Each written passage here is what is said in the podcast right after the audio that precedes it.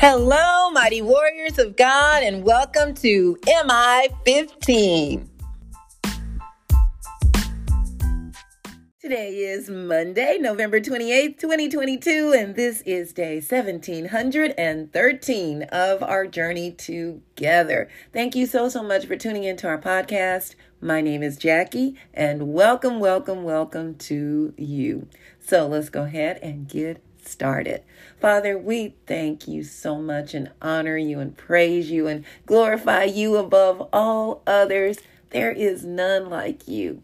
Thank you, Lord, for watching over us and fulfilling every promise that you've made and for allowing us to serve and be used mightily to help others and to lift them up through the word of God. I thank you, Lord, for comforting the brokenhearted and healing the sick and blessing those who may be in financial need. I ask, Father, that you will speak today, that it be all about you and not about me. In Jesus' name, amen. Glory to God, everybody. Thank you so very much for tuning in. Today's message is caring for others. Yep. God has given us a mission to do that, to take care of others by giving of our own time, our resources, our finances. And in doing so, we too are blessed. But we don't do it just because we're blessed. We do it because we love the Lord. And when we love the Lord, we love God's people. We love everybody. God so loved the world that he gave his only begotten Son, so that whosoever believeth in him shall not perish, but have everlasting life. So we take on that same mantra, that same mantle of the Lord, and we go forth and we care for other people in our own unique ways through our great gifts that God has blessed us with. So let's learn a little bit more about that. The message again is caring for others, and we're coming out of Acts chapter 11, verses 19 through 30. Acts 11, verses 19 through 30. And it says, "Now those who had been scattered by the persecution that broke out when Stephen was killed traveled as far as Phoenicia, Cyprus, Antioch, spreading the word only among Jews. Some of them, however, men from Cyprus and Cyrene, went to Antioch and began to speak to Greeks also, telling them the good news about the Lord Jesus." So now the word is spreading greatly. It was isolated only to the Jews. Now it's going beyond to the whole world and sharing the word of God with the Greeks as well. The Lord's hand was with them, and a great number of people believed and turned to the Lord. Now, this place that we're talking about in Antioch, it says Antioch was the center of worship for several pagan cults that promoted much sexual immorality and other forms of evil common to pagan religions. It was also a vital commercial center, the gateway to the Eastern world. Antioch was a key city both to Rome and the early church. So it had some good things and it had some evil things going on with it, just like any other community. That doesn't mean that we stop helping. That doesn't mean that we stop serving.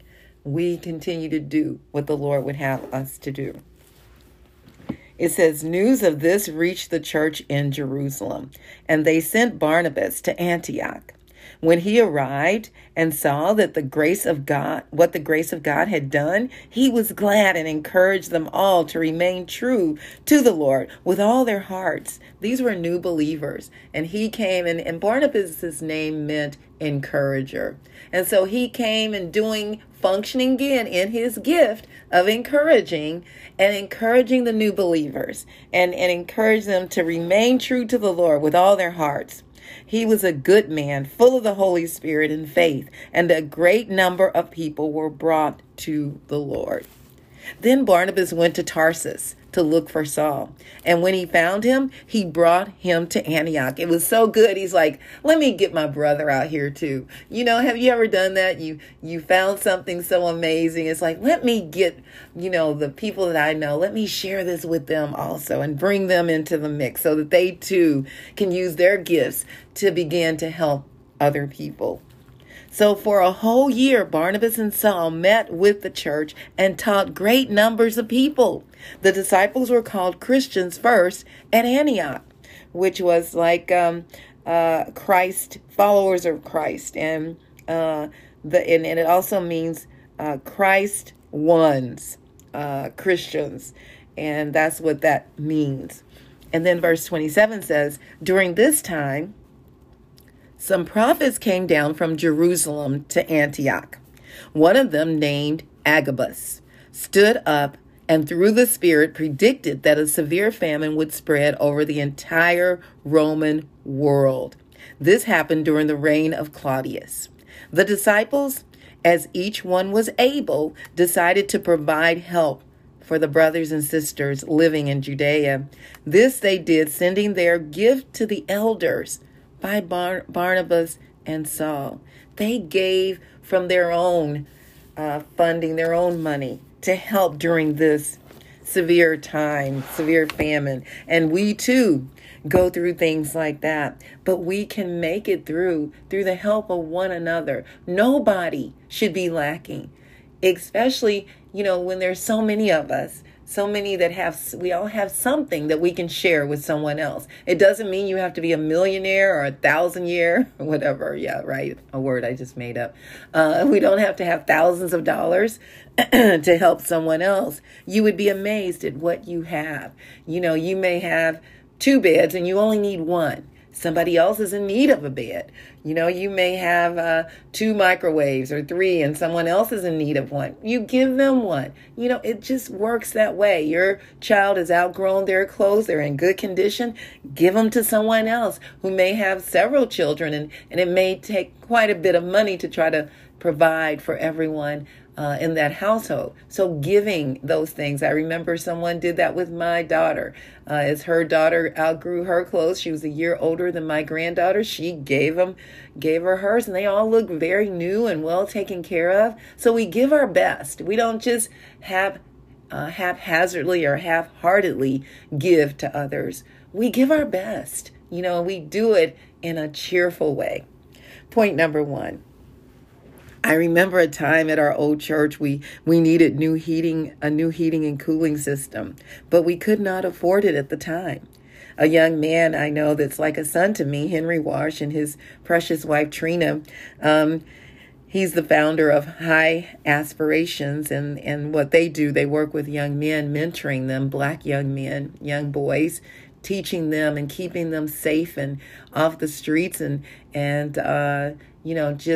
equipping them and empowering them and helping them with their grades and empowering them with skills to go forth and be leaders in the community. And so he was blessed. He had been blessed with a new building. And he didn't want them to throw away the old HVAC system that they had. They were getting blessed with a new one, but instead of throwing the old one away, which he said was in very good shape, he asked, "Do you all need one?" He didn't even know that we were in a situation where we really were needing one. And he said, "Do you all need one?" We're like, "Yes." And so I can't remember if he dropped it off. Somehow we got it. And we kept it until we were able to make the change. And it was a blessing to us. And our old one was about to go out, and my sister and brother-in-law have a heating and cooling business, and they bless so many people in the community that, you know, it's called First Priority Heating and Cooling. And he came in and he installed it for us at a great discount because he knew we just didn't have the money. And so he did it at a very, discounted rate and installed it. And this heating and cooling system is still functioning in the church. And this was about almost 2 years ago. And this, is still going strong. I'm no longer at that church. I'd been there 14 years. And then God said, it's time to move on. Right. And in the way he did it, it was in his way. And you'll know when it's time. And I am grateful to God. He's got us doing his work and will at Destiny Life Center under the leadership of Pastor Cynthia Kivitt. This is what caring for others means. Using what you have, your gifts, resources, connections, your time to help someone else. Point number 2. Barnabas presents a great example of how to help others. He demonstrated great faith. He went, picked up, left everything and picked up and left and moved to Antioch, went there for a while and then went back and to Tarsus to tell Saul about it, and then went back to Antioch and stayed for a whole year. It's like they set up camp there. He ministered joyfully with kindness and encouragement and compassion to the people. He taught new believers further lessons about God. He was on fire for the Lord, and it's so exciting. I get so excited when a new believer comes to Christ. Someone accepts Jesus and becomes a new believer. And it entails work. When someone is new in Christ, you got to be patient with them. And they may ask you something over and over again. You got to just answer it over and over again and let them know the truth about the Word of God. And just like that prophet shared what was going to happen that was negative, we need to also share things with those new believers that's not right in Christ that they may be doing. I had a long conversation yesterday with my little cousin, and picked her up for church, and me and my husband, and took her back home. And we sat in the car for a good 20 minutes just talking, and her asking questions about what she needs to do and make changes in. And she was excited about the Lord, and still has always been and is, and trying to, get things back on track. And we all need to do that from time to time. We fall sometimes and we get back up. I can't tell you how many times I've fallen and gotten back up through the grace of God and his mercy that he had upon me and sent people to me that helped me along my journey and still does. But now he's using me to help others along their journey, because now it's time to do that. Over the last several years, teaching the Word of God and encouraging others and doing one-on-one coaching and things like that, helping people through mediations and working through their differences. Even believers need that. Even with the prophetic word about the soon coming severe famine that did not stop the Word of God from going forth, nor did it stop the disciples from caring and helping others. They gave generously because they cared about the needs of other people. We too need to be cheerful givers that the Bible commends. That's in 2 Corinthians chapter 9, verse 7, that we should be cheerful givers. And you might say, I don't have much. Believe me, what you have will help someone else. I'll never forget when I shared with a dear friend of mine and sister in Christ, Carolyn Whitney, who started what we call her, the name of her organization is Sisters in Christ. And she helps women that are, transitioning out of prison. Maybe they went through a hardship. Maybe they were getting off drugs, whatever it is. She makes sure they have a safe place to live. And she provides them with all that they need, from trainings and Bible study to, connections and work trainings and getting, whatever it is, they're a trade and a certain skill that they're interested in, or college or whatever it is, helping them with their family situations. Well, I remembered sharing with her when I first had the vision of Transition Zone that God blessed me to do. Working with youth and teaching them life skills and workforce skills. And I shared it with her, and she said, that's awesome. She encouraged me over the phone. She said, you know what? I'm going to plant a seed in your ministry, and I'm going to write a check right now. I'm sending you a check to get started. And I was just blown away, at her, just her, sacrificial, caring, and giving spirit. And she's always been that way. Whenever I run into her and talking to her and, you know, she's doing a big banquet. And I was like, I'm not able to come. I'm not in a position to pay for those tickets right now, but I will give a donation. And she goes, no, I want you to be my guest. I'm like, what? I want you to come and be my guest. And I'm thinking, oh my God, just always giving, you know? And I will always cherish those moments in my heart. And as God uses me to do the same, you know, we too should be doing the same. I remember several years ago at my old church, you know, we were struggling and we could barely pay the gas bill, but we continued to feed the people for 14 years. Every Wednesday night, we provided a free meal for anybody that wanted to come in and eat. And we most times would provide those meals through our own resources. You know, whatever I had at home, whatever my mom had at home, my husband, we would bring it and serve the people. And other times we would have money, but we didn't have, our church didn't have much money because the people we served weren't necessarily working and paying tithes. And we would get them to the point where they would work or could work and get them jobs and all that. But, you know, God always made a way to pay every utility. And the blessing was that we owned the building. Before my stepdad passed, that was the one thing he said, don't mortgage the building. It's paid for. And so we had this huge gas bill. And it had been, you know, mounting up for a few months. And it was like $4,000. And in a commercial building, utilities are higher. Don't ask me why. I don't know. But anyway, they're higher. And so at that time, this big truck ran into my mother's wrought iron fence at her home, at her house. And I mean, this is a beautiful wrought iron fence all around her property. And so the insurance company came out and wrote her a check immediately. And the check to repair that little segment was like $4,000 and some change. And she said, you know, the Lord told me to give this to the church to pay the gas bill and not even to keep the change, the difference, to just give it all, you know, whatever that amount was. And we paid the gas bill and continued to serve the people and doing what God said. And so she was cheerful about her giving. She didn't miss a thing. And then I would say within a year, something happened where when, you know, I said my stepdad passed. Well, he had gotten cancer from the job he worked on and she didn't know that.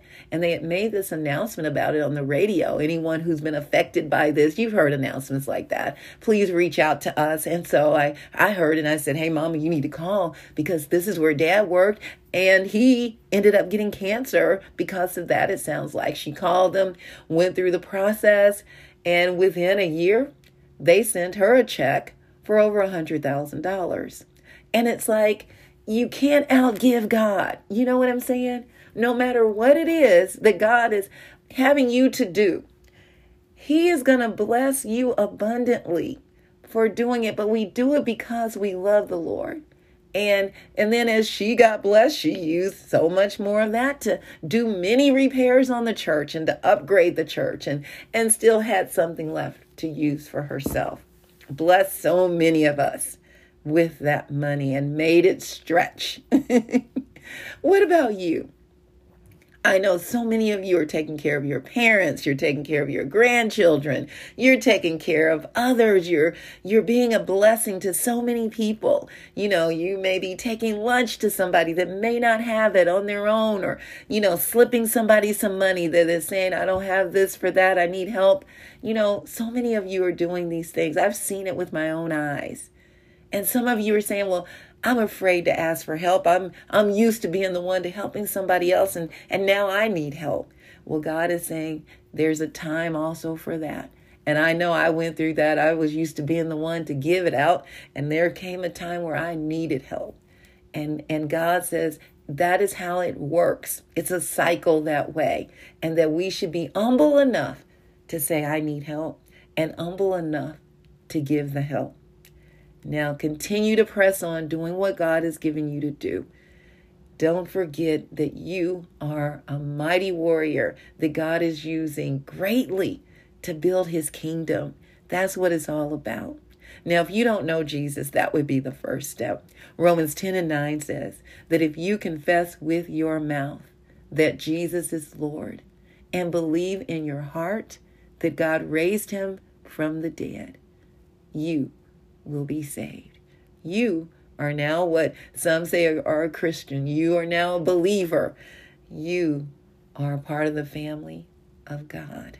You are a child of the King.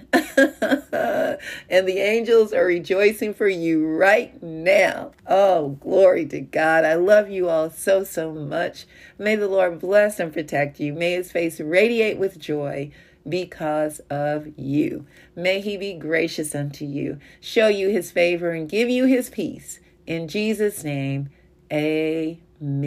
And remember, we can do all things through Christ who strengthens us. And don't forget to check us out on our website, JackieBikesMinistries.org.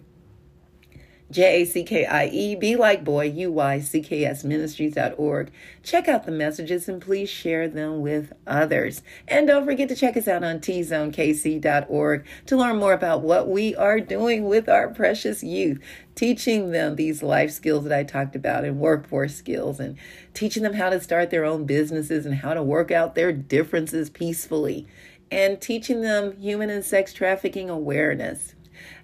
We are so grateful to each and every one of you for your donations. Please feel free to donate. Go to our website and hit the donate button. We thank you so much. All right, mighty warriors, go forth and make it an awesome day, fulfilling the purpose that God has given you. And I will talk to you later. Bye-bye.